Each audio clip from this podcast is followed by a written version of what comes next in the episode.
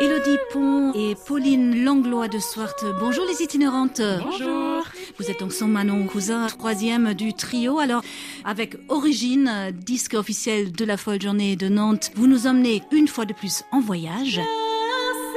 Avant de partir donc aux origines du monde, quels sont un peu les vôtres musicalement parlant alors on a des backgrounds musicaux très différents toutes les trois. Euh, pour parler de Manon, ses parents font de la musique de bal. Donc elle a vraiment été élevée dans la chanson, dans le jazz, dans un univers populaire.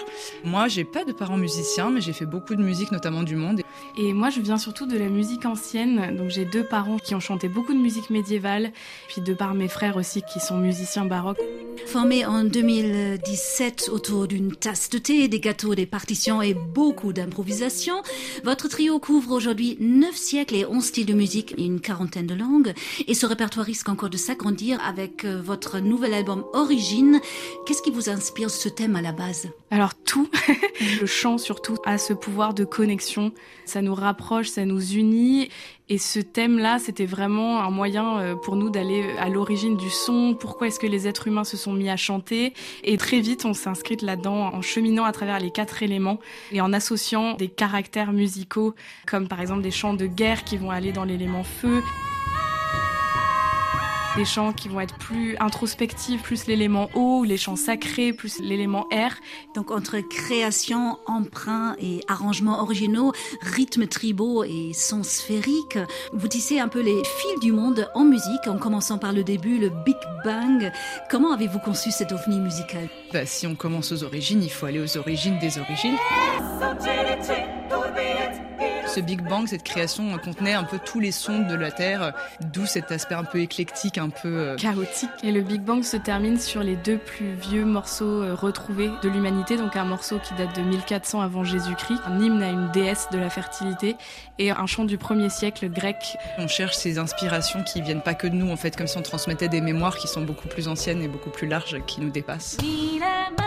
De l'Écosse au Japon, en passant par la Suède et la Lituanie, le Moyen Âge européen et la mythologie amérindienne, comment avez-vous déniché toutes ces perles ou plutôt ces pierres précieuses qui constituent les 18 titres de l'album? En fait, on écoute énormément de choses, on va lire beaucoup de choses. On voulait aussi que ce soit des traditions qui impliquent des femmes. Par exemple, pour l'élémentaire, on a trouvé ce chant de travail euh, écossais chanté exclusivement par les femmes. Ça nous demande beaucoup de sacrifices parce qu'on a des listes interminables. C'est à la fois du coup de cœur, du hasard euh, et des choix douloureux. Vous chantez même dans des langues que vous avez inventées. Pourquoi?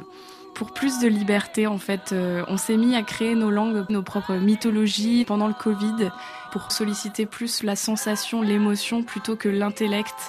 En quoi ces chants venant de la nuit des temps résonnent avec le monde d'aujourd'hui? Déjà, ce qui est étonnant, c'est qu'il y a beaucoup de ponts, que ce soit entre les époques ou entre les langues. Et euh, on sent qu'il y a une volonté de trouver du sens dans les choses, dans la vie, et au sens premier de la musique, pour expliquer des phénomènes qu'on ne comprenait pas, accompagner un rituel, un travail à se donner du courage, et pas de faire des spectacles pour divertir. Et une manifestation comme la folle journée de Nantes, qu'est-ce que ça symbolise pour vous? L'ambiance, c'est totalement électrique, il y a des concerts partout, avec beaucoup d'effusion dans tous les sens. C'est comme un festival de rock, mais pour la musique classique.